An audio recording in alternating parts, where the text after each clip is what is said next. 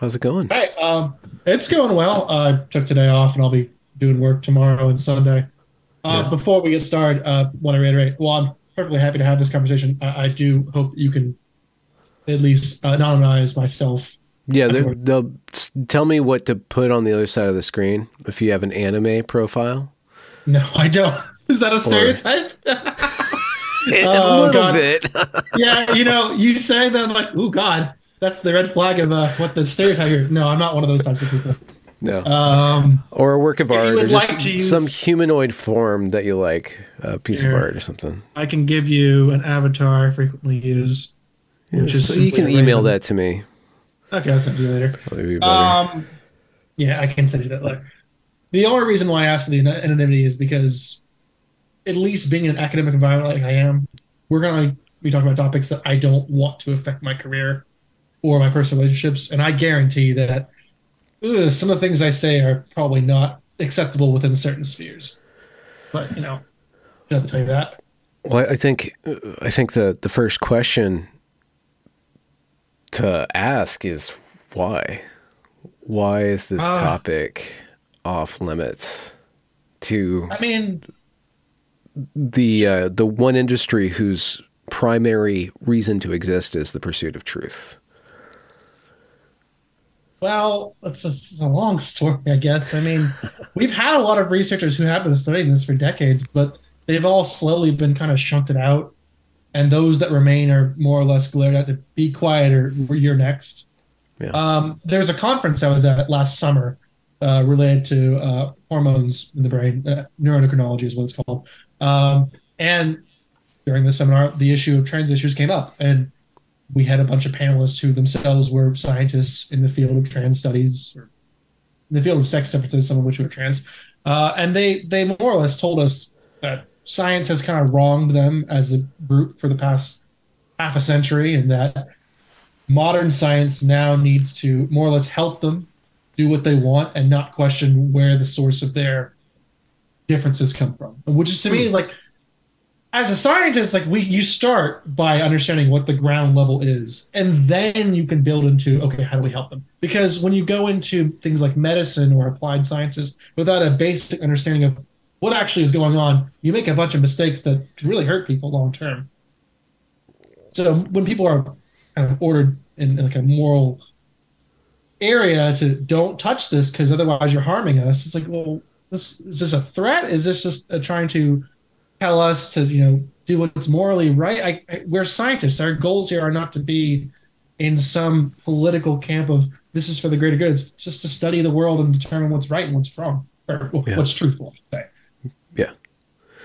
And was there at the climate at that particular conference was there the political will I mean the the group will to challenge uh, the dictate to not challenge? No. Um, so I I know there's a handful of people who do not agree with these sort of views that are put out there. My own mentor, uh, thankfully, is actually one of the few who's not really for all that sort of stuff, and I'm grateful that he is against it. I have another mentor who's also not just himself, kind of has a history with like topics related to trans issues because his mentor was one of the early researchers on how trans people had some differences in the brain relative to normal people. So um, I can give that name. The name you might have heard is a, an old Dutch researcher by the name of Dick Swaab. You know that name?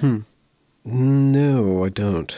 Yeah, he's an old Dutch researcher uh, who did a lot of early research into trans studies, and so his students further down eventually had their own studies, and through that sort of pedagogy, had some experience with the matter. And so people in that circle, we, I guess I count myself among them, have more of a willingness to say, well, it's more complicated than the general feeling is, and maybe we should be more careful. But we'll, very few of us will come out and say, uh, what we're doing is probably not the right approach. It's, it's very couched in like careful language.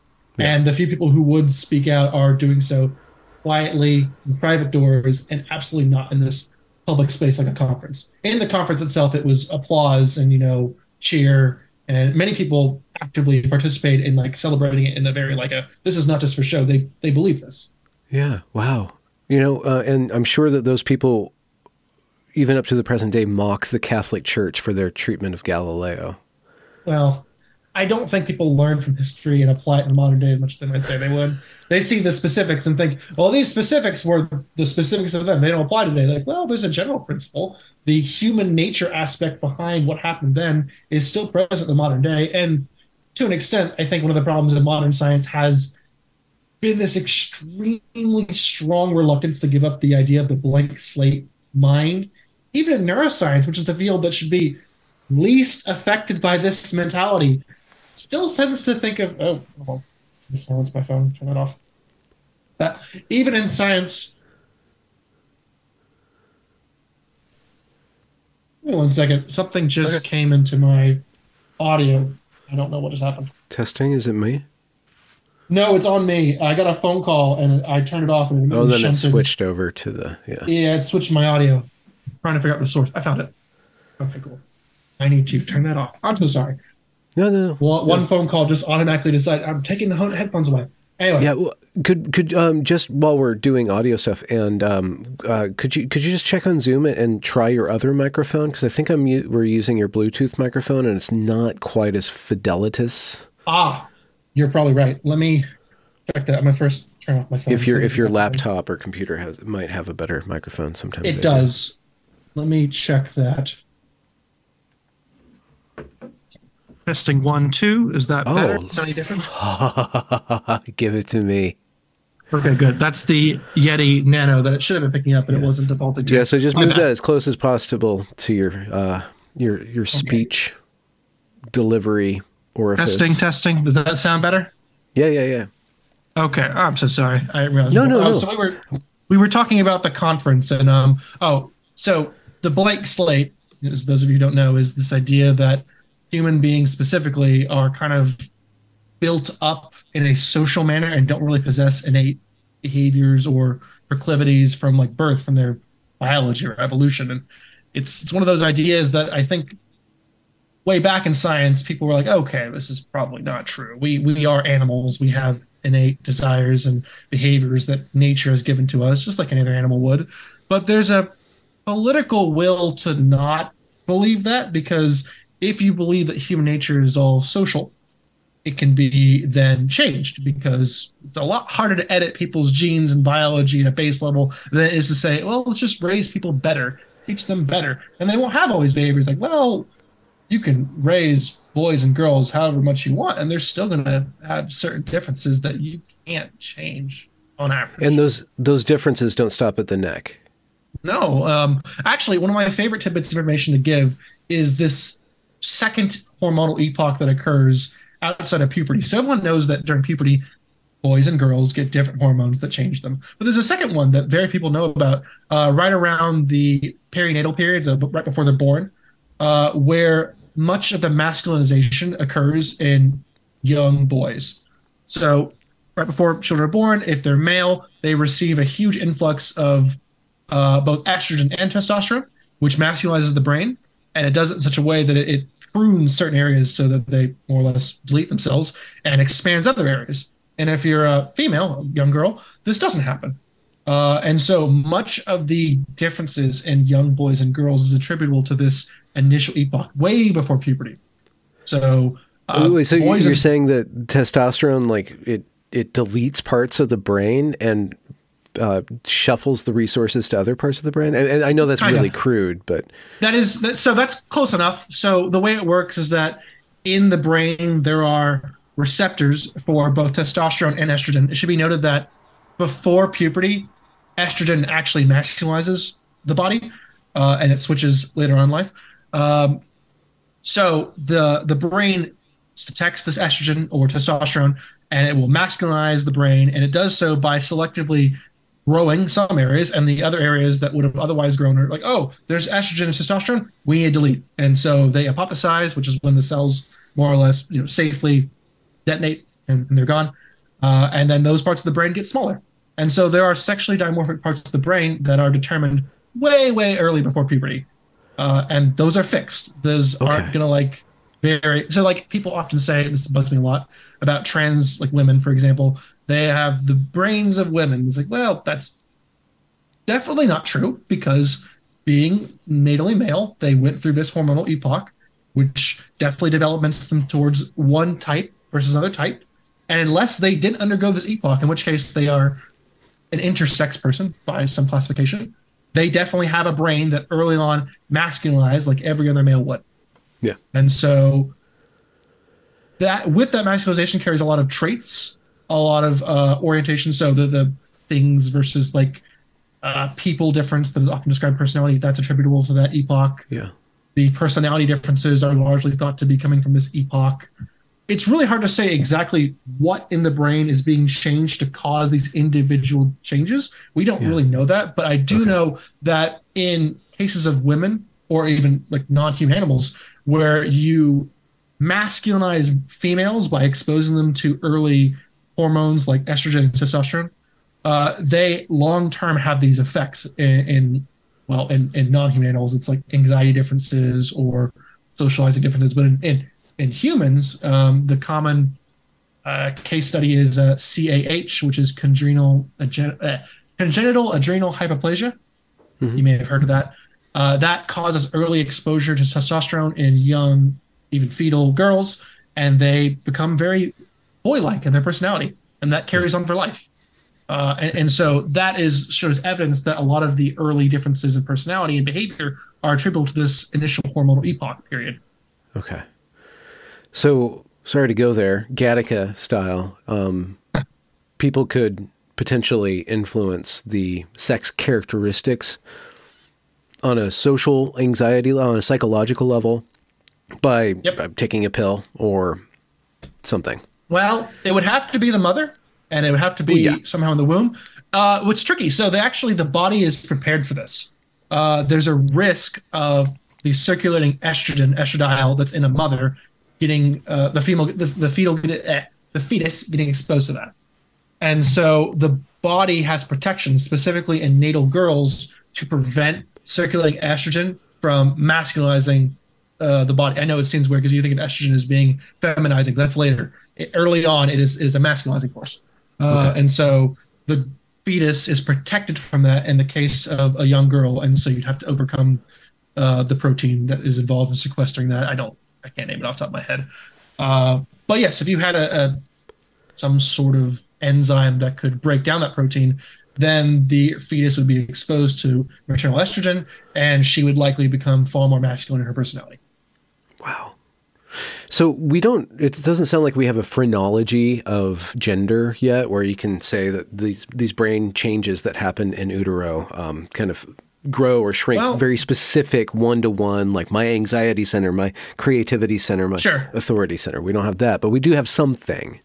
Well, when we say the word gender, we want to be very specific because when we have people who are gender atypical, masculine women or feminine men, I, I would be very careful to assign them a gender of something other than what their natal sex type gender would be.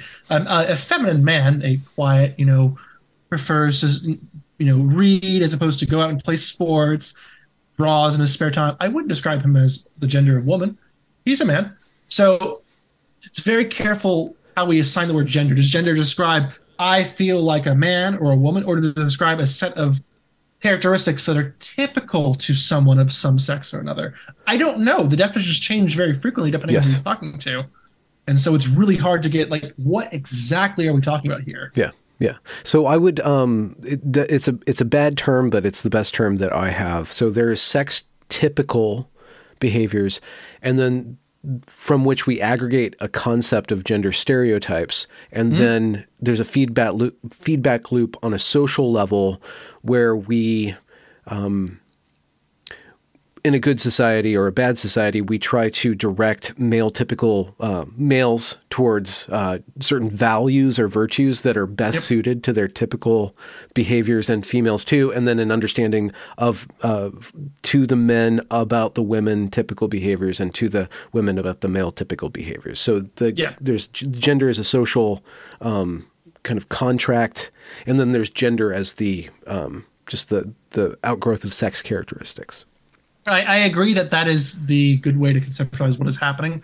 I think right now in society we're in this battle of, well, is it okay to reinforce the male typical preferences in men and the female typical preferences in women. Um, and, and I guess there's the question of if we make assumptions about what preferences boys and girls will have, is that preference then best to act upon and, and, and reinforce? Like, oh, you're a boy, therefore it is best if we train you with the assumption you're going to act like a man. And they would point to the examples of gender atypical people being like, that's not what's best for them. But I would say for the gender typical people, they do at least need an assumption as to where they're going to grow up towards so you can help guide them. Um, yeah. There's a book I'm thinking of by uh, Leonard Sax, uh, as Why Gender Matters. I don't know if you're familiar with that book. Yeah, yeah. Uh, but yeah. he talks about ways to deal with boys in particular who are overly aggressive, overly interruptive and boisterous. And, and the term he uses in that book is affirm the night and uh, A N I G H T, which is this idea of like, okay, you have this boy who has all this masculine energy innately in him. You need to train him up to be responsible with that, orient it towards a goal that he can then pursue, and with the belief that he will be rewarded for being virtuous and judicious with his energy and, and strong desires to do some great thing in the world. And, yeah. and you want to maybe approach women, young girls with a different mentality because they are driven by different inclinations usually. Uh, and so if you want, say, young boys to grow up properly, you do have to make some assumptions about what will work for them. And perhaps there are edge cases, gender nonconforming, sex atypical boys who may need to be taught a different way. And in that case, you kind of have to have an individualized type of approach to the people.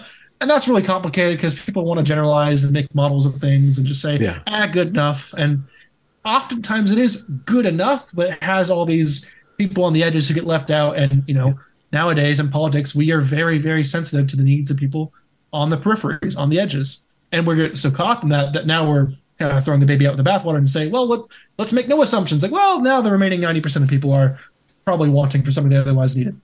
Yeah. yeah That's my idea, yeah. at least.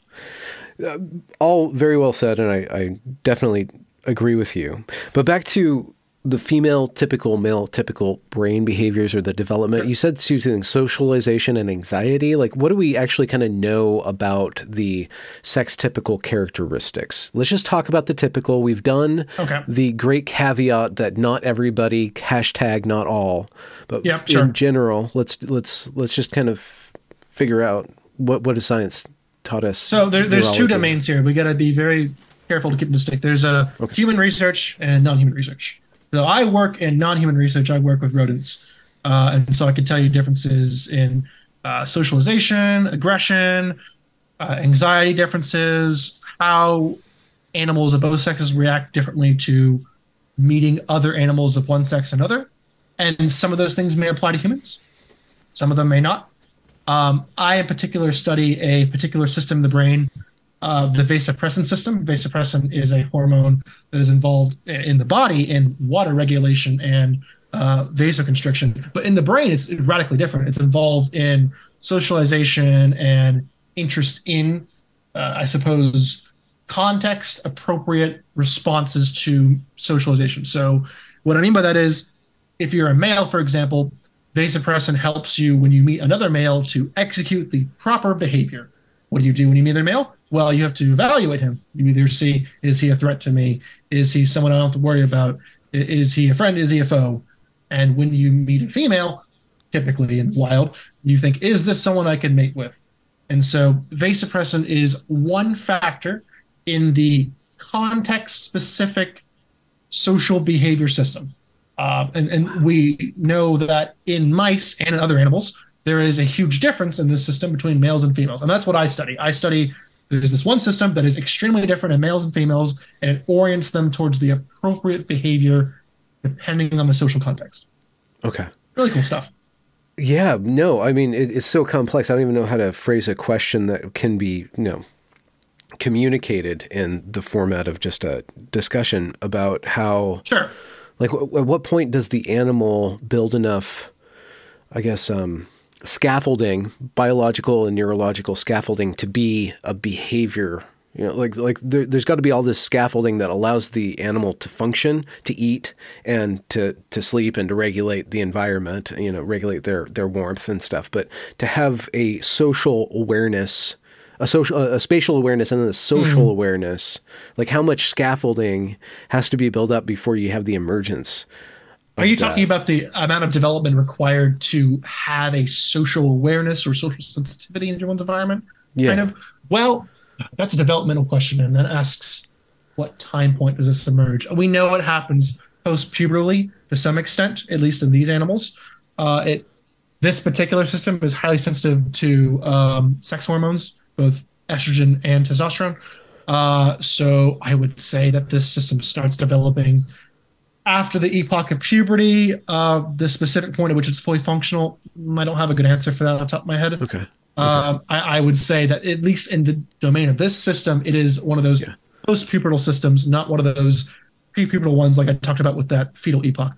Yeah. Different systems, and I would say the vasopressin one is particularly important for things like, well, dominance, uh, reproduction with the appropriate partner, all those sorts of things. It, yeah. it is it is usually a mature animal trying to approach a social environment and figure out what do I do. Usually males, since vasopressin is, uh, plays a far bigger role in males than females. Okay, and in at what point do uh, you observe? Do we observe this animal rats playing or behavior that would be playing and how does that either prepare for the development of social awareness or the effect of the ah. onset of social awareness so rats rats i believe play as young pups uh, although they're decently developed they're pretty helpless when they're really early on but later towards their uh, development before they get weaned they uh, do exhibit exhibit play behavior not to my knowledge that's not related to the system i usually look at i also look at mice which are not playful animals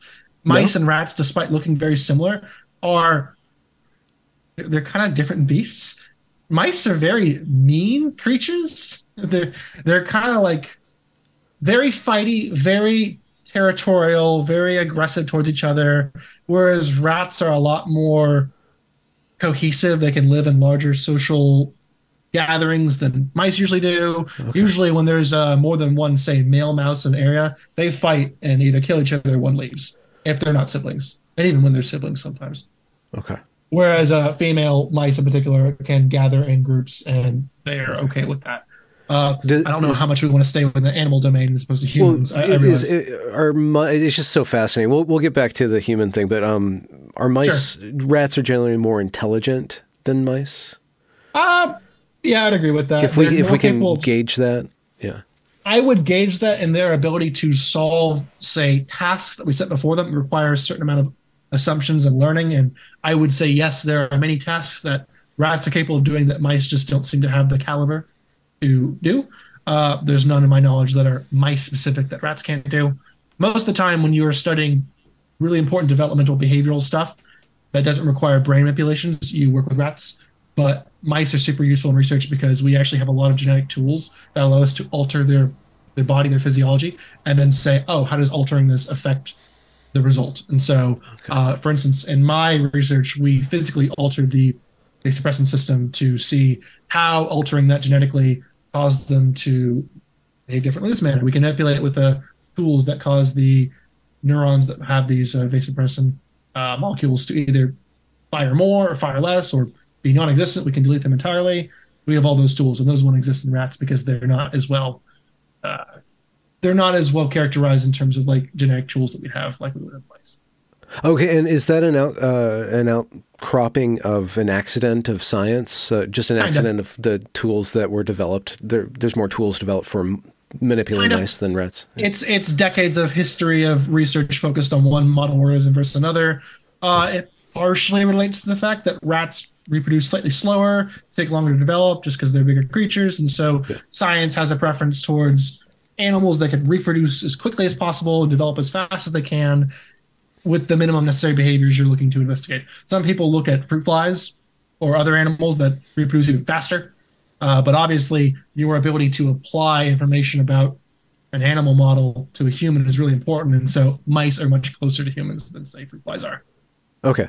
And rats are even closer, closer to humans. Uh, equidistant, probably. I don't think they're okay. closer. They're they're pretty similar. And so, what is the methodology of translating the data that you get from studying mice and rats to the human domain? Like, what is? Okay, the- well, that's a great question. So, a lot of it is checking what you learn in one species and making sure it applies to others. So, for instance, in my system, we'll bring Professor Preston at the end, we know that the system I study is not just in mice, it's in rats, it's in hamsters, it's in birds, it's in fish. At that point, we're pretty confident that it's a it's a near universal, at least within the recent vertebrate population of animals. Uh, in terms of it being sex different, we've observed it in all these different species as well. It affects.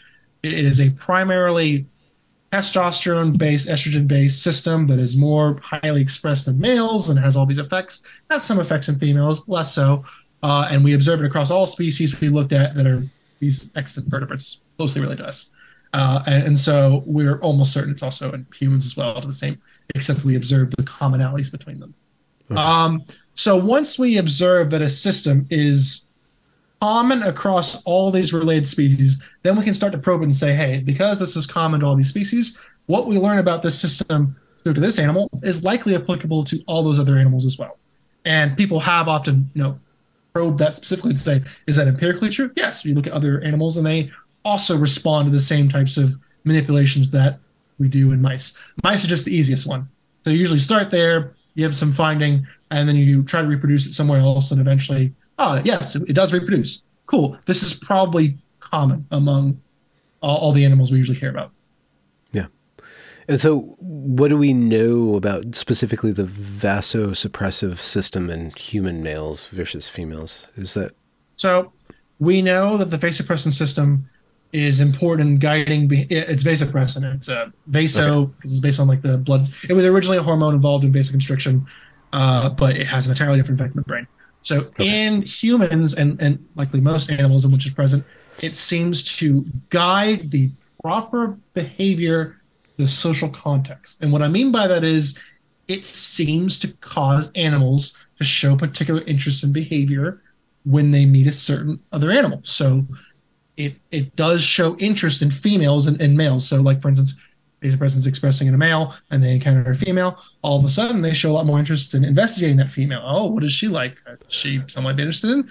Uh, you, you remove that, they show a little less interest. They're not as, it's like, eh, it's okay. I care a little okay. bit. Now, it doesn't remove their sexual interest entirely, but it does seem to dampen it quite a bit, which okay. is interesting. Um, if a male encounters another male, all of a sudden he he, he investigates a little bit, but not as much interest with the female, and he starts to show more aggressive behaviors. Like, oh, well, competitor, do I need to be worried or concerned about him? And you remove that vasopressin, and they're more like, eh, it's in the male, whatever, not a big deal. So it, it, it is tuning the animal to have the right behavior for the right encounter. Okay. Wow. Okay. And so, how does it? It's just it's so interesting. So I guess there could be like a pheromone level where the rat smells the other. you have mm-hmm. to perceive it. So there's got to be a perception, and then there's a trigger in yep. the brain. Like well, what, what's the mice, chain reaction? In in mice, we know that the system for vasopressin. There's one part of the brain called the medial amygdala, which expresses a lot of this vasopressin, and it is directly connected to a part of the amygdala, which is directly receiving input from the olfactory system. So mice are very olfaction driven. They they smell things and they immediately know hundred things about the animal that's going on. What sex are they? How old are they? What is their fertility right now? Are they dominant? Are they anxious? Are they bigger than me? They can smell all things like that. They they have characteristic proteins expressed in their urine that actually identify them as I am this mouse specifically, and they can smell where another animal is urinated and know with precision exactly which animal this was yeah. with confidence. Yeah. Uh, and so the vasopressin system is highly hooked up to this area responding to the olfaction sensation, and it, it says, "Hey, we know what this smell means. Go do your thing. Go execute the proper behavior for this context." Hmm. That's kind of what we think is going on in in animals that aren't rodents that aren't as olfactory driven. I imagine the system would probably be connected to other perception areas, sensor areas, because we don't really have the same keen sensation of smell that say rodents do. No, so we would, and this is total speculation. Human beings, mm-hmm. um, it could be the case that we have invented cultural markers of sex, which is another uh, mm. uh, definition of gender to me, in order to facilitate sure. visual and, and sonic and then posture. Like there's all these other si- signals that are being shown um, that then trigger or act as triggers to this bio, biological response mechanism, which yeah. then has to go through and be refiltered through a cultural, linguistic, and you know behavioral and and uh, developmental. So I'll, I'll, keep this in the domain of speculation. I agree that that is likely what is happening. I don't know that there's evidence that shows that is true, especially because it's a lot harder to probe these systems in humans than it is compared to mice. There's a reason why most of these studies have stayed in animal models is because we can't manipulate human brains ethically. Uh, we don't really have that ability. So okay. we have to make assumptions. And I agree that that is likely what is happening. Uh, okay. if, if only there was a way we could actually probe that with more precision. I know that so so vasopressin is closely related to uh, another hormone, oxytocin. You probably have heard of that one. Uh, and people drug. have done. It's a lot. It's related to in-group bias and affiliation. So oxytocin tells you this person good, stay with them, promote them, do good things for them, and it also tells you this person's not by your in-group, bad. Oxytocin seems to do that, and the vasopressin is more of a contextual one, individuals type of thing. So we've done some manipulation in humans with oxytocin related to intranasal oxytocin. So there's been studies related to administering oxytocin through the nose. It supposedly crosses the blood-brain barrier. There's some uh, questionable stuff there, but we've seen some effects that improve in say oxytocin research trust and affiliation related to exposure to oxytocin. And so I imagine you could do similar stuff with vasopressin because in terms of like molecular structure, it's virtually identical. They're they're basically two different halves of each other. They're, they're very closely related. Okay. Uh, and they actually crosstalk. So say, funny enough, the receptors in the brain that are responsible for responding to vasopressin also respond to oxytocin, and vice versa is also true. So they're they're interrelated systems. So you brought up a really interesting word. Uh, you you used the adverb form of ethical, ethically. We we have ethically. no ability to do this eth- ethically with humans. Well, so that's that's a that's an ought, not an is, right? Unless there is uh, uh, like yes. an isness to it. No, no, you're you're right. That let's imagine we lived in the free science, there's no limits, you know, crazy world, and we could have patients volunteer like hey would you like to take certain parts of my brain out and see what happens? Sure uh, we could do that. We could serve hey this this this this this, this happens. Oh uh, i don't think that would ever get past any ethics board ever in any university. You're not allowed to start removing parts of people's brains. But in theory if you were able to do so yes you could probably try and i see replicate these things you find in mice uh, by either removing parts of the brain or say uh, putting in an antagonist for vasopressin receptor to say, ah, we've turned off the part of the brain that responds to vasopressin. What happens to your behavior? How do you feel? But you know, even, let's let's actually let's stay with that one. Let's imagine we could just put a chemical in the brain that causes them not to respond to vasopressin. That's not removing anything from the brain. It's not having probably long-term effects. That would be a good way to study what exactly it's doing in the human system and say, does this corroborate with um, my cat has just jumped on the table. That's fine. We're not recording your face, so you can have the cat there as much as you want. That's okay. Um, so let's say we wanted to do that manipulation. We could then say with decent confidence what the vasopressin system was doing once we observe what behaviors have changed with that antagonist in place. We can't do that because, uh, for ethical reasons, we are not going to be manipulating people's brains in such a way that we could have consequences we don't know. This is a human life, so obviously, any long term effects in this we may not be able to reverse, and so we don't want to just willy nilly inject things in people's brains. Obviously. Okay, but I, that doesn't. Why can't you do that with vasopressin, oxytocin? Why can't you do that with the, with those hormones, but you can do that with testosterone and estrogen and cross sex hormones and, and the ah. removal of body parts? Like, what? How? how... well, well, that's a touching on two different things at once. First, there's this perception, and I do say perception because it's kind of subjective, of a medical need that these things need to occur can debate back and forth how much that's essential. I mean, obviously, I believe that trans people do exist to some, like, legitimately people who need some form of treatment to live their life comfortably as another sex. Some of them exist. A large proportion, I think, have been sold a bag of tall tales and is probably to their detriment. But let's say that that's true. I think in human research and human medicine in particular, there is a certain protectiveness to the, the brain whole head area that we don't want to just like crack that open and start doing stuff there. I mean, a lot of that has to do with history of medicine, things like say lobotomies or uh, electroconvulsive therapies. Those are all things that directly affect the brain. And because we've responded poorly to those treatments in the past, good reason. Uh, nowadays, a lot of therapies and medicines, like let's avoid directly messing with the brain as much as possible. We say that, and then we'll administer hormones, of which a lot of them have receptors in the brain. So estrogen, yeah. highly, highly enriched receptors in the brain. You put estrogen in someone's body, it's going to have all sorts of effects up there. But we do it because there is this medical perceived need. Uh, whether it exists or not, that's up for debate. Uh, yeah, okay. I would say somewhat, but you know, how much is the question?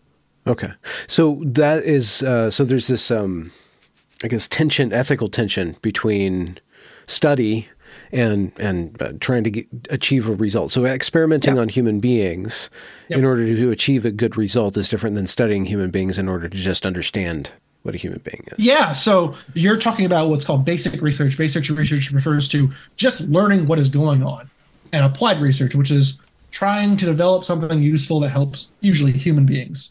Yeah. So people would give more leniency towards applied research on humans because the assumption is there you are directly improving this person's well-being, or at least attempting to. That's what a clinical trial is. Clinical trial, we're giving medicines that we don't know if they're going to work with humans. We're giving them to progressively larger and larger populations with the hope that it provides some helpful benefit. And once we observe that something's going wrong, we stop. And it's like, all right, no more study. We're not doing this to collect data. We're just trying to make sure we're not hurting people. Once we observe that there's harm occurring, stop the trials. Basic okay. research doesn't really go very far in humans unless you can demonstrate to ethical boards that you are not going to have any long-term negative effects on this person with high confidence. Uh, okay. Uh, and the reason why, say, estrogen and other like testosterone is working is because of this perceived medical need that it has already been demonstrated, they believe, to be effective and be good in this purpose, and therefore it is safe to give in this manner without okay. concern about the long term consequences. Again, I imagine we're probably going to have to step that back in a decade or two once we realize oh, we may have been a little less than as cautious as we should have been with this. So, yeah, you know, give it a bit, and then we'll, we'll turn our our tail around a little bit. But yeah, for now, that is the perception. okay, and then, but it's it's also so th- those are the ethics which are high minded. But you described that conference that you were at, where everybody was there was a moral aspect, this moral mm-hmm. celebration. Mm-hmm. That, that yep.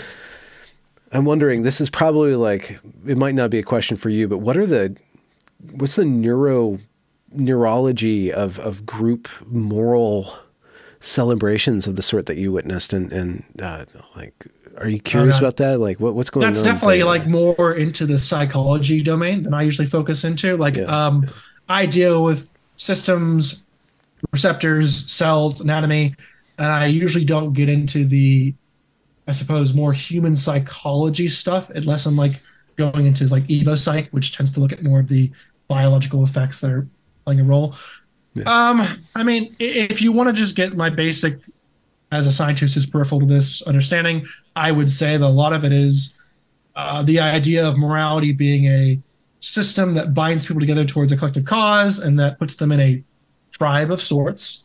And by having that unified vision, they fight against the other tribes that are opposing them and you know compete for resources and together my tribe fights your tribe our tribe is going to come out triumphant yay we get more resources for us. And that has kind of echoed out into these political moral realms of my tribe is all the people who agree with me on these sensitive issues and the enemy tribe is those people who disagree with me. And we want resources for our tribe and you know deprive yeah. resources in that tribe the enemy tribe and then our tribe will prevail. Except tribe is no longer you know a group of like 20 people out on the savannas of africa you know, tens of thousands of years ago. Now it's people in a conference room talking about the big bad evil people elsewhere in the country who are opposing their goals. Yeah. Wow. Dangerous stuff. Yeah. Yeah. Uh, I don't really know that neuroscience has a lot of answers to that problem, although I can only say, well, this particular thing that relates to my domain, I think we're probably going about the wrong way. Yeah. Okay. So um, you reached out to me and you mentioned the word autogynephilia. Did you ah, want to yes, okay. into that? I'm okay with that. So I've reached out to you because I myself recognized uh, how long ago, maybe about a decade or so ago, that I had. I, I, would characterize myself based on the reading I've done. So I don't know how much of like Blanchard's work or say Anne Lawrence's book. I was recently reading her book, um, "Men Trapped in Men's Bodies," I believe is the title. Mm-hmm. Um, and I, I read these things like, yeah, I'm pretty sure I have something like this. So I would I identify myself privately as a non-transsexual autogynephile. So I have absolutely no interest in transitioning at any point in my life. Um, I have related to my libido specifically some fetishistic desire related to imagining myself as if I was female, which I believe I have accidentally trained in the course of my young post-pubertal years through just consumption and then like reinforcement habits. I have allowed what was previously like a oh let's explore this idea because I'm a young boy who is exploring his sexuality and all of a sudden you know it has a ratcheting effect of you explore a little bit and then it goes a little more, a little more, a little more. All of a sudden you're engaging in very strange behaviors that I've like, where did I lead myself down this path? Uh, and so I would like to characterize my particular affiliation with this condition as kind of different from the conversations you had with a couple other people. I know at least two conversations you have with uh, self-described autogynephiles, and um, there were some similarities I identified with them, and some differences. For instance, my particular condition is remarkable compared to them, and that I find that it was only active when I am aroused sexually, if that makes any sense. Like for instance, right now, I feel no senses of desire to be female or womanlike. I am not aroused right now. I'm just talking to you normally. But imagine I wake up in the morning and I have some desire, some sexual urge. All of a sudden, those feelings would creep in. They've been there for many, many years at this point. And so, yeah. being a male, I engage in habits to feed that clears out of my mind and I go about the rest of my day not worrying about it. And whenever the arousal would return, all of a sudden I have those experiences again. So it is very much a associated with my libido type of condition, which I think is very different because some people experience having this feeling in perpetuity. I don't have that. It's it is specific to whatever sexual thing happened to cause me to do that. But in many other ways, it's very similar uh, to what they described. A lot of the things, the, the experiences they engage in, the the habits that they do, really, I experienced many of those. So I was like, there's something there that's similar, and there's something that is different. Okay. So when did you first notice that about you, and were there, I guess, like concerns? Did you have concerns about that, or was it? Um, I would describe it as a progressive condition, and what I mean by that is it starts with this the little things. Um, I noticed it consciously in my late teens. I'm 28 right now. Um, so that came in the form of like, you know, as a young boy, a teenage boy, you engage in habits that involve con- consuming images of women, as one happens to do. And eventually, I, I believe in this idea of what is described in the research as this target acquisition error or target inversion, where after I've consumed enough of images of women, uh, I eventually came upon this error of sorts of like, it's this is very sexy. I, I can't imagine I was like that. And I don't know where this idea creeps in. Like, it is very hot, isn't it? It gets me aroused, does its thing, and hmm. progresses. Eventually, progressed into minor forms of transvestitism in private.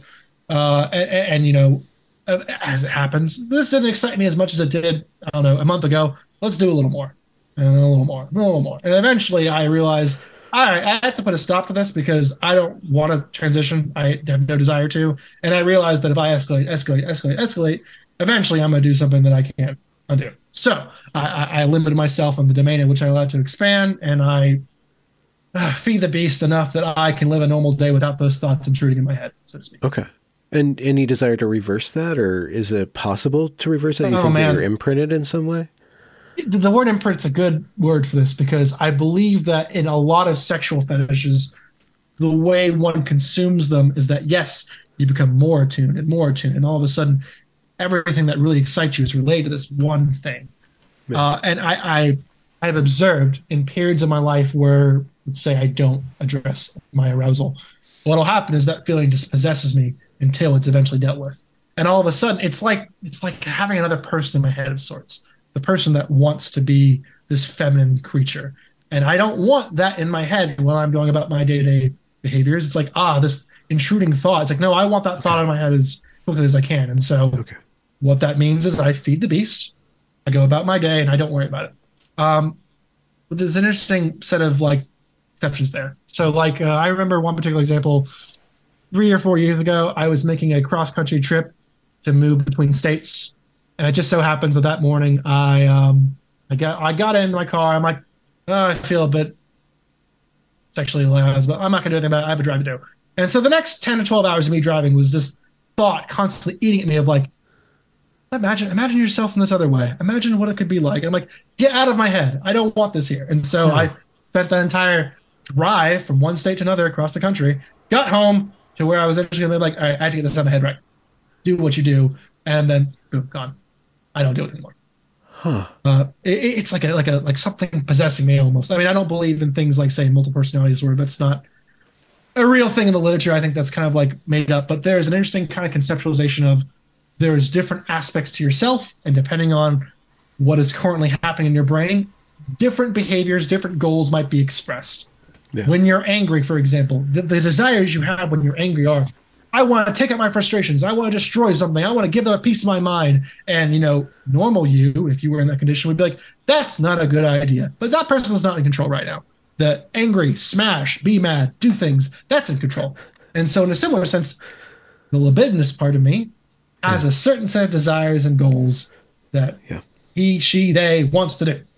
And normal me right now is like, I don't really want to do those things, but if it gets you out of my head, fuck it, we'll do it. Okay. And, and that's So- kind of been my approach. Sex has been um, created biologically. Maybe created is not the right word, but designed bio- get what you mean. biologically um, Yeah. to to involve other people. Right. It's it's Typically. reproductive. Typically. Um, so, what, what's the relationship between that and other people? Does that get in the way? Well, so that's an interesting question. Um, this should come up because it's a little relevant. Unfortunately, even late in my life as I am, I am still a virgin, which I think does relate to this to some extent. Um, I would imagine, I have to imagine, based on my experiences, if that weren't the case, if I had more sexual experience as a late teen or early college student, I imagine this probably wouldn't have taken its course nearly as strongly. And the reason I believe that is because the theory on target acquisition error seems to suggest that it is a form of error that occurs due to a lack of experience. And that proper orientation towards the desired goal, sex with the woman, likely would prevent this sort of thing from happening. Yeah. Now, um, I, I still am actively involved in dating in current years, and usually when I get to the point where I am interested in someone as a partner, what actually happens is I lose that part of my head, the autogynephilic part that I described, for a period of a few months until, well, I haven't you know, gotten dead with someone yet, but until that's no longer a thing I can view as an option. So when I have either shown interest in someone or started dating someone, usually it disappears for a time being. It goes into hiding, which I'm very grateful for. I'm like, thank God, I get that thing out of my head. I want to have a normal sexual relationship with a person and not a weird fetishistic complex with myself. I don't really. I, I feel it as, as something I'm held prisoner towards, as opposed to something that I Hmm. want to express. I remember the previous person you interviewed. He had a very positive sort of outlook on his autogynephiles as a class, and he wanted to help them live the life they were comfortable with. And I, I don't want to say I have a negative view, but I definitely view it as a this is a condition I have to contend with, not something I want to embrace. If I could get rid of this tomorrow, I'd be happier for it. But the unfortunately, that's just not the situation. Some people have bipolar disorder. Some people have OCD. They deal with these things. They try to live normally. In some sense, I have the specter of a person in my head who wants to be on their sex. Is like, yeah, yeah, yeah. We'll do what we need to do to live our life normally and move on. Huh. Okay. That's what it feels like to me. Okay. Um, so um, you're you're anonymous, and this is really personal. So thank you for for going here, and uh, just tell me when you don't want me to ask any more questions about your. Personal I'm willing to go but- as as deep as you want because it's anonymous. I'm comfortable talking about myself and that extent. I just not I just don't want people that know me to know it. Yeah, yeah. that makes sense. So, um, what about um, comorbidities? Do you have like, uh, are you diagnosed with uh, other like uh, spectrum, autism spectrum, or something Oh, like that? oh, Do you think that there's good- any good questions. comorbidity there? Yeah. Uh, yeah, probably. Um, so when I was a kid, around say like 11 or 12, I went to a psychiatrist and they they gave me a diagnosis like your child has Asperger's disorder. Now, um, I didn't like this at all. I was very upset to be given a label. I'm like, how dare you put me in a box? I don't want to be Okay. a person with a condition. I want to be me, an individual who has my own behavior. Okay. However, even in my adulthood, I recognize, yeah, I probably have something related to that. I, I don't want to be viewed as a person with a condition. I want to be viewed as an individual who has his own behaviors and idiosyncrasies, and I deal with that as I do. But yes, in a clinical sense, I probably have something to that extent. And I know, interestingly enough, the research is very clear that there's a high uptick in trans identification among autistic people, both boys and girls. And I don't know why. I think a lot of it has been suggested to be related to socialization and like, oh, I don't know what I'm supposed to feel like in a social situation. I don't know what I'm supposed to do here, that kind of thing. Therefore, oh, I'm more suggestible to maybe I am a boy or maybe I am a girl, depending on your sex. Now, I would suggest that's less likely what's going on with me, mostly because I have a fetish that has become this beast, and I don't really know that that's specific to like someone with on the autism spectrum. Maybe it is, maybe it isn't. I haven't looked into the literature on that specific comorbidity. Okay. Well, yeah. So I, I bring it up because um, if if you're a 28 year old virgin, then then there's some. It might be the case that there, there's something about plugging into other people that that that's difficult or, or doesn't even uh, hold your attention. Maybe is another way it, of saying it's it. more the latter. It's more the latter. Uh, I, I consider myself quite well socialized in my adult age now. As a child, it was far worse. I have adjusted, I would say, decently well uh, growing up. But I'm a bit of a homebody. I pay, pay attention to all my work, pay attention to my immediate friends and peers. Mm-hmm. I hmm. engage myself in a lot of repetitive types of tasks that I feel engaged with, but don't like, introduce like a lot domino of novelty. stacking or no, not like like that. I have pet interests, uh, things like uh, I mod for video games. I, I do okay, a lot of own private research. Uh, I, I consume a lot of. I, am actually very politically interested too. Some bent. Uh, I'm not that I'm ever going to be in politics, but I'm interested in the domain. But as part of that habit, that course of my life, I, I don't get out as much as I otherwise would. If I wasn't employed, I, I could almost be considered a, a, like, a, like a neat home, like a or something like that. Uh, but but no, I actually have a decent group of friends. Uh, I'm very engaged in my work, and you know, uh, there I still seek out people somewhat regularly to meet and have friends with, and eventually, if I find someone attractive, potentially ask someone out. But I don't do it nearly as frequently as say the average male probably would. I don't put myself out there a ton. It's it's like man, once a week maybe, okay. not not that frequently. So okay. most of the time, I occupy myself with the norms that I'm comfortable with, and it's not even an aversion to novelty so much as I'm very comfortable here doing the things I'm familiar with, and I don't feel a strong impulse to go out there and find something new, meet someone new, do that kind of thing. And okay. as a result, due to not engaging with that regularly, it doesn't happen often. And, and, just through the lack of frequency, I have not engaged with a lot of women in relationships in my life. I've had like two, and neither of them got to the point of sexuality. Okay. Uh, okay. So and and there's no compulsion, I guess, to to do that. Like I, I need to have a woman. There is a maybe. There is. I would say. I would say yes. There is. There is this idealism in my head of I would like that. That would be very nice. That would be good for me. I would like a more complete life that has that facet. But hmm. I don't feel it as this like you must go out there. You must find this. This is lacking your life. Go, go, hmm. go, go, go. It's not a strong compulsion. It's it's like a that'd be nice. Would you yeah. like to eat a nice piece of steak? That'd be nice. Do you feel a compulsion to go out there and buy one? No, not really. But it would be nice. And occasionally I push myself out there and I do it. And um, I yeah. ask someone out, you know, every several months or so to maybe twice a year. And sometimes it's a little first date or so, usually breaks off at that point, sometimes it doesn't. And it's like, whatever. I don't have a problem doing that. It just hasn't gone very far. And I have a very patient outlook of it'll work out eventually. Okay. Yeah. I'm not yeah. super concerned. I, I, have a hope as well that once I engage in that sort of thing long term, perhaps that little specter in my mind that makes me have strange fetishistic desires that I don't like might go away. The literature says it won't. a lot of autogynephiles have that persist long into marriage.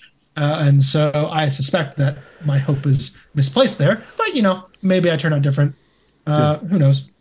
Well, I, I I don't. This pure speculation, and I'm speculating about your life, so forgive me for that. But that's okay. The, there, there's some sort of disconnect between your sexuality and socialization, and ah, and your yes. your autogynephilia has um, it, it, it was acquired. It seems like over mm-hmm. time. So it might be the case that your desire for a woman was broken off from actually getting a woman because of your access yes. to the internet, or yes. just your disconnection from society. So so maybe you don't feel that compulsion directly as a romantic compulsion or a desire to go out there and get that, but that compulsion is there as this this running Correct. process in It- your head that, it- that activates in, in your lib- libidinous states. I think you're completely spot on with the characterization of what's happening. I think so. For instance, it's related to this. I don't usually experience a strong what you would call lust for a female body when I observe it. I don't look at you know a picture of a naked woman and think, God, that's really hot. I feel really turned on right now. I'm like, oh, she looks nice. Very, very platonic appreciation. Okay. Uh, when I when I'm say attracted to women, I consider myself heterosexual. Uh, it's usually done from a point of romanticism. I, I appreciate them as a person. I want to be with them, have a long term relationship, which builds on a premise of commitment, intimacy. But no part of me is that carnal, you know, ancient mammal that just I really want to get in there and do my thing. I don't. I, that part of me has been detached, and I think it's now been spun into this other thing that's in my head. It has gone off the course and continues to go down that trail. And unfortunately, I'm not certain that those could be reunioned. When when I have been in very short term periods engaged with a person, I find that though my libido has been somewhat suppressed, my sexual desire is not gone. What actually happens is I tend to have this fantasy of like, I would really like to sexually please this person and make them happy, and that would hmm. make me happy. And it's not of I really got to get my dick in there and do its thing. It's it's very platonic romantic style. And I recognize that that's not male typical. Usually there is a very strong carnal desire that possesses the minds of many men. Many people I talk to, males, describe their their experiences like, wow, that's gone from me. That sucks. Uh, and to some extent, that allows me to live in society and be free of being a lecherous person that might stare at people inappropriately. So, fortunately, I will never be involved in any scandals related to inappropriate sexual interests in a person. That won't be a concern for me. But the same thing, I've lost one of the major drivers that pushes me towards behaviors that would get me access to a potential partner. Okay. So yeah, that that facet is gone. I now have to engage with it purely on my own romantic desire, as opposed to some strong libidinous drive that says, "Go out there, do it. You need this." Yeah.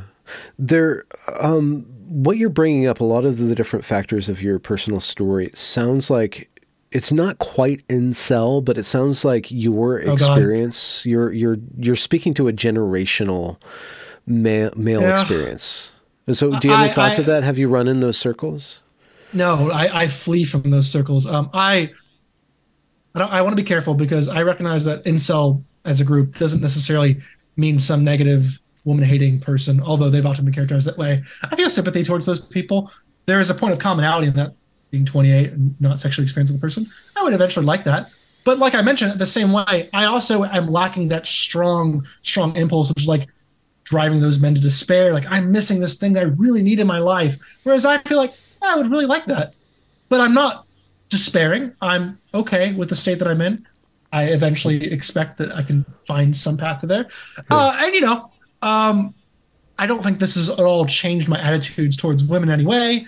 I Well, uh, so I'm not, I'm not I'm just talking about like incel culture, um, by which Sure. um, I'm kind of referring to the more um, aggrieved um, subset Mm-hmm. of men. But even even in Japan over the last 10, 15, 20 years, there's been a growing population of males who are basically homebodies who don't. I think there's even a term for this, and there's other kind of um, negative stereotypes that go into Mm-hmm. that with the anime stuff going on there too. But Yeah, I'm it seems like there's due to technology.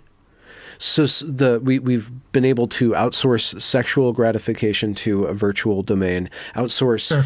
socialization to an intermediated uh, social domain, which would be through gaming and through uh, Sure. conferences and stuff. So it's kind of we're living in a simulation. So that's unplugging a, a large portion of males and females from direct bodily experience, Yeah. and so that it kind of it has all these consequences. In one's I, I definitely recognize that to be likely a, a contributing factor. Um, surely, if I, let's say, was engaged in, say, internet pornography as a teen, I probably wouldn't have gone down the path that I did. Consumption of that probably had an effect. And, you know, as you start down the path, it goes and goes and goes and goes and goes and goes. And so you get to where you are, where you eventually either stop it or reverse course or do something. Uh, but yes, I agree. Had I been a more so, see, I mentioned that I was not as well socialized as a teen and child, which was likely related to my diagnosis being on the spectrum, to use the euphemism. And as an adult now, I feel far more comfortable with that. But unfortunately, developmentally, it already has kind of taken its course in terms of the effects. So the I, I believe very strongly that sexuality as part of one's development is something that you have to kind of be exposed to in the proper context for you to develop along the proper path. So let me give an example. Let's imagine that you're a high school teenage boy and you finally get your prom date, and after you go prom, you go back and you have your first sexual experience. That will likely help tune you for future encounters in the future. That will orient you towards the proper interest in women. That mm. will then, you know, facilitate. I want to have more of this, and maybe we break up because we go to college and we go to the same college anyway. But I look out for someone else, and I, I do all the necessary stuff that I do to do that again. And then you build it, you build it, you build it, and I would say that builds the proper orientation and behavior towards a relationship with a woman. In a converse manner, someone who doesn't do that doesn't have those necessary developmental steps that orient in the proper direction, and you end up potentially like where I am, where I now perhaps psychologically miss those key components that drive me in the proper course, and I have to fill it in by other desires. Like for instance, I still have this strong romantic interest, very strong. I, I, even consider myself a bit of a romantic, but I, I don't. That is not accompanied by the drive that I think is picked up through normal experience as a teen, typically, or maybe a college student, that most boys, men would have. Hmm. But why aren't you romancing women then? If you're well, I mean, I, it has to do with the fact that I'm picky, which is not oh, helpful in my situation. well, okay, you're, you're, picky. So what, what, like, on what level? Like, you want a ten or something like that, or no? Like, what do you? I, I would say in terms of physique, body, I'm not aiming for anything spectacular. In fact, the once you start getting up to the say nines and tens using the euphemism, I become less interested. I'm more like that's not attainable, and I don't really feel any connection to that person. I look for someone who's probably more similar to me, and someone who importantly has to have the right sort of social vibe. The one someone who like I feel that this person reflects some part of me that I can relate to. We seem similar. I feel at ease in your presence, and as I become comfortable, it's like I could see this person as a potential partner it's it's very it's less physical than I think the average experience would be. Um, and the reason why that's limited is because it requires a certain level of social exposure to even get to that point. I've been on social dating websites for a couple years just to try them out. And inevitably, what I find is that almost all of them, like, eh, I don't feel anything. I look at them and I'm like, eh, she's a little attractive. But what? Yeah. I, I have to have a social exposure component to even get to the point of where I care. I've even been on uh, dates with a few of them, and most of the time it's like, I don't feel anything. You, you obviously look like an attractive woman, but you know, I, I don't feel a connection. Hmm. I, will use a term which exists in the kind of I guess queer spaces. The term that comes up is something called demisexuality, which I don't subscribe to, but I would say if I had to characterize it, would accurately apply to me as a person, which is this idea of requiring this strong social affiliation to really feel a strong interest in sex and romanticism, that sort of thing. It is often thought to be a very female typical type of modality. And despite being male, I would say I would describe myself that way as well. I don't like the label because I'm not very into queer labels in general, but it, yeah. it's it's accurate to the extent which it applies to my psychology. Yeah. So, uh, pretend that this is a dating show. oh no! All right, yeah, yeah. Let's go. So, what do you, what what are the qualities then? Like the social qualities, and we can start something like really anodyne, like a sense of humor or something like that. A certain sort of compassion, interest in technical things. What what what is the sure. what is it that gets you like? Oh, this is somebody I'm excited to be around. This is somebody. Uh, it, well, in the context, it has to be a woman. I mean, obviously, a man won't have this feeling for me, but it, anytime I'm with someone who shows a strong interest in my interests, I talk about things I'm interested in. They reflect on that, and they're really into mm-hmm. it, and they show a deep interest in me as a person. Like I want to continue the social engagement. I, I think that we have a lot to talk about, and she shows a, a, a comfort in being around me, and I, I reflect on that. It's like, oh, you have a lot of things I care about that you're interested in, and, and you seem very passionate, and we get along together. It, it almost seems to be like a an elevation of the platonic into something higher. A, a, a sufficiently strong enough platonic interest becomes a potential yeah. romantic okay. interest. Like some sort of emergence of eros. Yes. If the person is infrequent enough in my connection to them, or we get along a little well, but not like super super well, it's like oh, this is a platonic person. I I consider them a friend. We get along. We'll do okay. things together. But someone who I spend a, a lot of time with becomes this elevated. I, I like them as a person. I want to have them as a partner. I care about them. It, it, it does feel to me like this integration of once a friend into this strong romantic partner, and which is unfortunate because I would say a lot of modern dating practices kind of limit that approach. A lot of them are far more spontaneous in the way that they tend to operate. They yeah, operate far more yeah. on shallow. Uh, we just met. You're attractive. I'm attractive. Let's fuck, and then eventually we'll see if we work out a relationship. Whereas I have the complete opposite desire. Like I'm not even doing anything sexual until I, I care about you so much that I would see that as something I care about. I'm sorry. If, if, if offered, if yeah, if offered that early on, I'd be like, I don't know if I'm there yet. It's a very yeah. female answer. Well, I mean, if I just uh, and again, Paul, I'm sorry to apologize so much, but sorry to say this, but like you're you're probably best suited for a, a, a dating. If you wanted to do like a dating game, the best venue would probably be a church, where which you're, is a context, a social context, where there's just gradual exposure, where that isn't yep. supposed to be that sexual thing. Isn't you're not supposed to be hooking up there? Yep. It's very funny you say that. I I myself am, am not a, a religious. Um, I, I was raised Baptist Christian, and I deconverted in my early teens. Um, but you know, reflecting upon the political life we lead now in this country and all the things going on, I've often wondered, like, you know, I wonder if some religious exposure would do me some good. Not because I believe in any of the actual supernatural aspects to it or anything like that. I don't. No amount of going to church is going to make me believe in a heaven or a hell or some spiritual creature that looks upon me from above. But, you know, it might help guide my ethics, make me a better person, meet people in a community that hmm. gets me out there. And, and those things are valuable, even if I don't necessarily subscribe to the supernatural components that often coincide with religion. Now, unfortunately, you kind of get all of them together. And so it would be very difficult going to church and be like, Hi, how are you? What's, what are you about? Like, oh, I, I'm an atheist. Like, what? what are you doing here? I'm just trying like, to be yeah, good. Well, I'm just trying to be a good person. He's like, I hope you guys believe in. I hope you guys believe in you know virtue by your deeds as opposed to faith, because uh, yeah. I don't have faith. That's for sure. Hmm. Well, you don't know. What's your relationship to emotions? Uh, can you be a little more specific? I don't know what you mean. Well, the way that we're we're speaking about women, the way that we've spoken about sexuality, and maybe it's just because the way that you're communicating. Maybe you're just a very um, you're pro- you work in, in, research, but I could see you being a very good teacher. So you have a, a way of presenting information in a very lively way.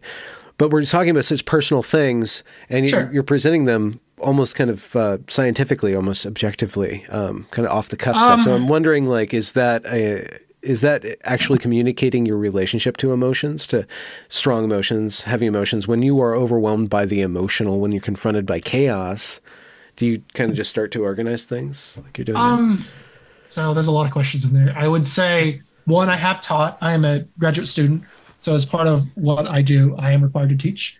I um I enjoy teaching to an extent. I can find it to be a bit of a takeaway from the other things I care about, which I hate to say. But you know, I, I in the moment, like, yeah, I like teaching people stuff, and so I often I consider myself a, a, fairly patient person when it comes to teaching people things. Like, however long it takes, I'll find the words to communicate to them.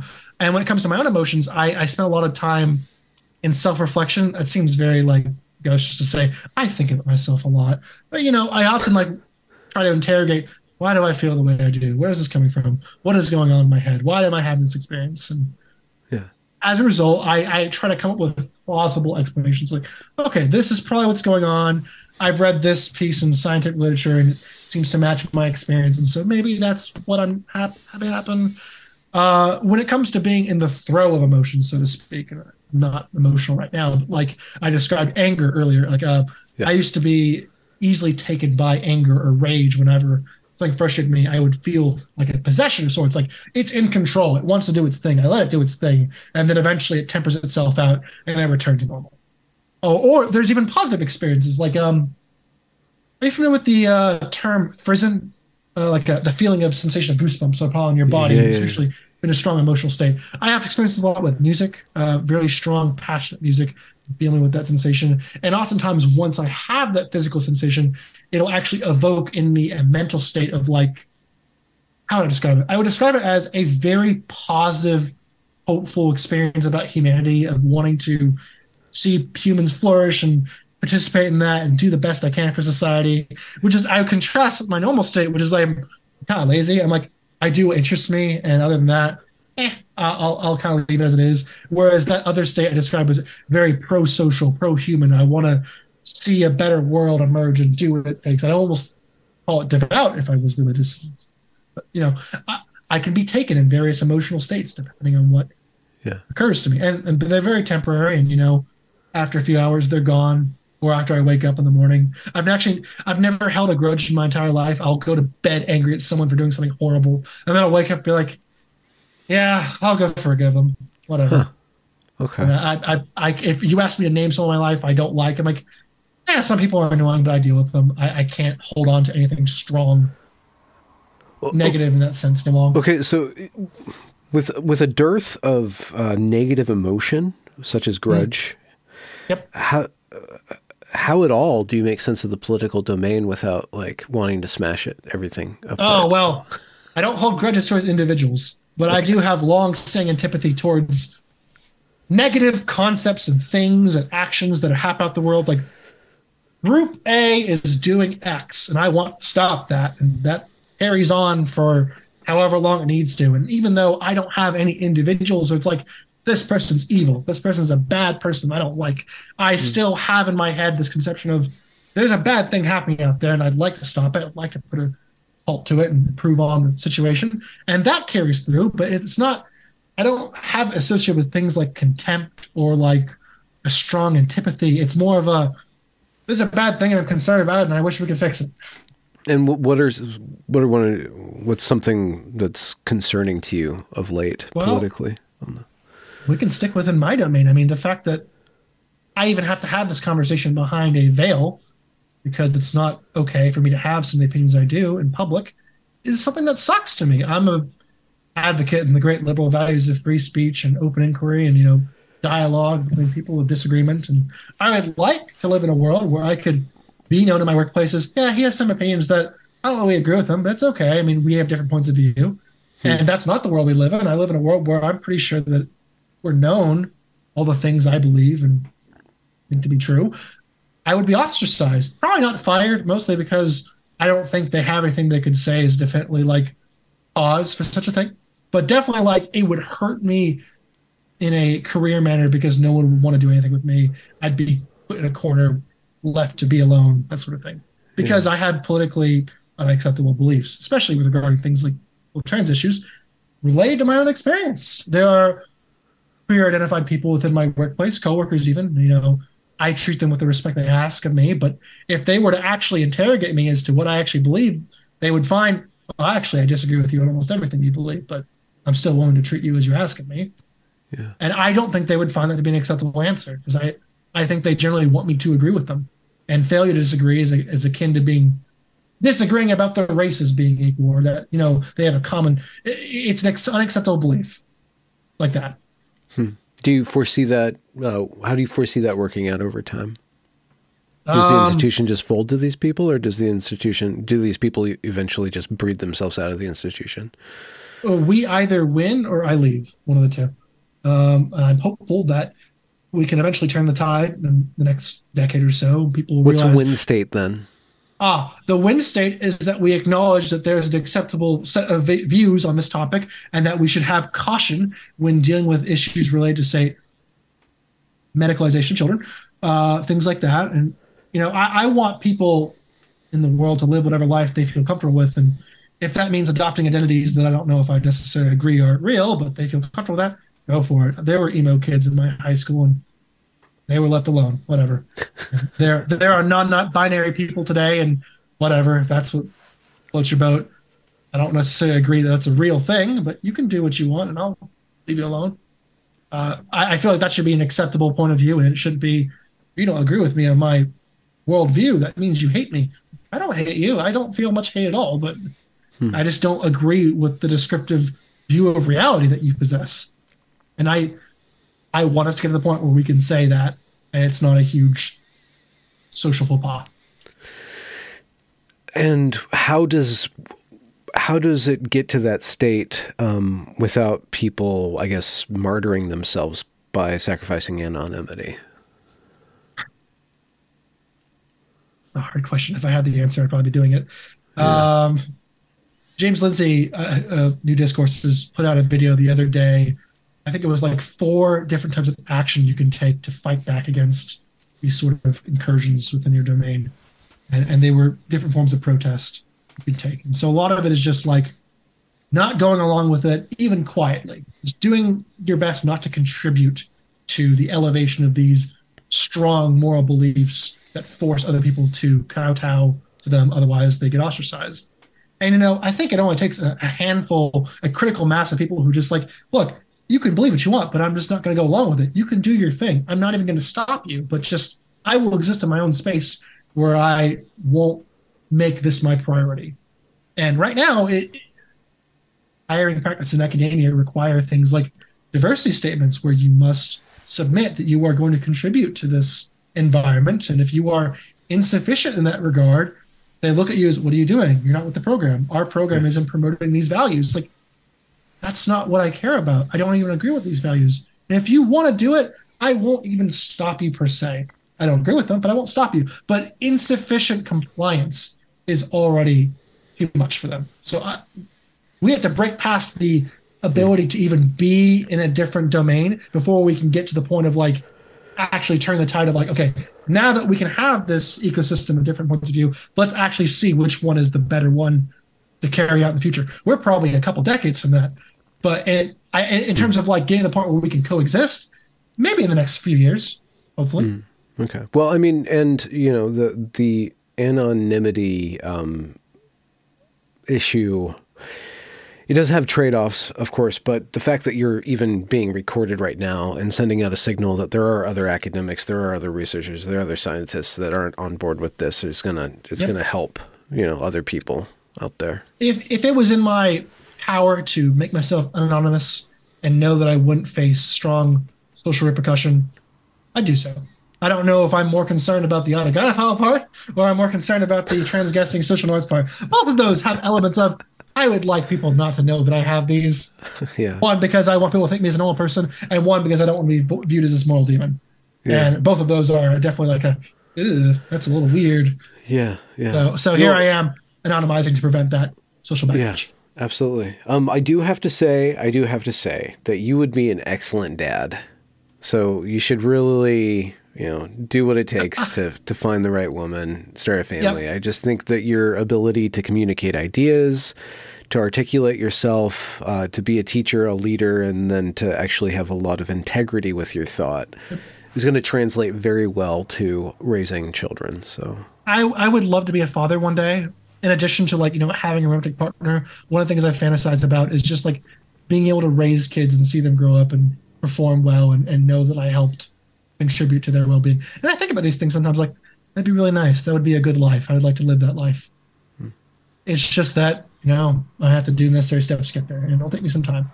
I'm not impatient. I'm not again i'm not despairing that these goals in my life haven't been met. I mean i'm, I'm male so as i get older my prospects get better hopefully uh, I'm going to get a PhD in a few years and hopefully have a, a, decent position. You know, the right person will come along, find me to be worthwhile, and hey, it'll work out, and we'll go from there. Yeah, there'll be a moment with a grad student that flourishes. Let's hope that I'm not a professor because that may be uh, uh, frowned upon. I, I know some professors who are in relations with grad students, and there's definitely been a mm, is that okay? they're both they're both adults. Yeah. there's a conflict. There's definitely a concern of power there, but uh, uh, uh, you know, it's uh, consensual. Yeah, yeah. Women, uh, female typical uh, desire is for powerful men. So, yeah, I, I recognize I'm. I don't want to use the word red pill, but I've heard and heard the advice of like, you know, you gotta be strong, you gotta be competent, you gotta be all these things. Like, yeah, I'm okay with that. I understand the game. I'm willing to play the game, but you know, might take me some time. Yeah. I'm not exactly the highest on the rung there, So, however long it takes me to play the game, I'll play it, and I won't be unhappy that this is life because life ain't fair anyway, and I don't really hold grudges against life for being the way it is. I'm very much accept things as they are and change what you can, and the rest you just deal with. Yeah, yeah. Well, next, uh, very fascinating discussion. We kind of went all over the map, and there's so many other places to explore. Um, but it- it's just great to to meet you. And I typically ask where people can find your work, but you're being a non. But do you have a blog? Do you? Is there a way Uh, for like you're do? It sounds like you're doing some fascinating stuff, but that's decoupled from this conversation, so maybe it can't Yeah. be shared. Well, if, if if people really want to follow my anonymous self, because I have two Twitter accounts, I have actual Twitter where I engage with academics in my field with my real name, and then I have fake Twitter where I am on my anonymous account where I say what I actually think. um, so I mean, I'm on Twitter. I'm at the Naxelas, T E H N A X E L A S. Is that from a D and D game that you came up with ten years ago? No, uh, when I was a young child, a friend of mine, we both came up with nicknames as part of personas we would play as and like fantasy. We did a lot of sparring and stuff, and so we Yeah. pretend to be these great heroes. And that was the name I came up with, and I just held on to it. Said, yeah, cool. Naxelas. What what's his powers? Nick Salas. Oh, I, I, it wasn't like a superhero thing. It was just like a, the charismatic man that you see yourself being as like this embodied Yeah. goal. And so I took that and said, yeah, I'll, I'll adopt the name of a childhood persona of like the ideal person I want to be, and I'll make that who I actually pose as anonymously online. I thought that was very like symbolically. It's a good thing. Pretend to be the person you want to be. yeah, and then uh, and then see what happens in the process. Go from there. Yeah. So if you want to follow me, I'm on that Twitter account. I don't post a ton. Okay. I, uh, I I am more of a lurker than I am a content creator. yeah, yeah. Any any uh, books that you recommend uh, that that really turned you on the last uh, couple months? Like just really fascinated you? Books or example. Um, podcasts or other yeah, I. I actually do a lot of Audible. So uh, I recommend a lot of David M. Buss, the uh, evolutionary psychologist. Oh, He does a lot of fascinating work on the evolutionary origins of a lot of psychological beliefs and, and behaviors. So there's two of them. There's The Murderer Next Door, which deals with the concern of male aggression and where that comes from, what it's doing. And then I can't, I'm trying to remember the one on sex and relationships. Very quickly, I'm going to do a Google because it's been a while since I've read it. well, you're looking that up. I, I just finished um, The Evolution of Desire. Okay, the evolution of desire. Yes. I forgot the title, but yes, the those two things dealing with human aggression and then human sexuality, which are, of course, very important forces in the world and things that I study and wrote it to some degree. I, as a child, I was very interested in how why people behave the way they do. Maybe that little autistic spectrum, like how do people work really? I don't get it. And so I took that and I went to research. It's like, well, I'm going to figure it out from an animal focused research perspective and go from there. And uh-huh. even though I probably am less confounded by social situations as I was as a child, I'm a lot more socially socialized as I am an adult. I still have that general interest of like, what causes people to behave the way they do? Where do these beliefs and and feelings and compulsions that we have, where do they come from? And so that's why I'm in research because I care about these things. Yeah. I would study them as a career. Do you f- foresee a book, a uh, you know, audible book at a some decade. point, like, in a a decade, or decade. so? I'm, Yeah. I am still a grad student. Uh, let me finish my career and become a, a genuine expert as opposed to just relaying the things that I've read from other people. Most of what I told you was things that I've read from previous literature. It's not like, here's the research I've done. Yes, It tells you yeah. X is Y. I haven't done much original research yet. I'm in the process of doing that. If you give me a little bit, I'll eventually come back and have a book. Well, I, I look forward to it. Uh, your brilliant mind, brilliant mind. Thank you so much, Next, for Oh, joining thank me. you. Uh, happy to. And uh, good to speak with Is it Benjamin or Ben? I feel like I should ask this the Uh, first Benjamin is the preferred term, but people have been calling me Ben. Well, thank you, Benjamin, for having me on. Uh, I appreciate the platform to talk about the things in my life. Absolutely.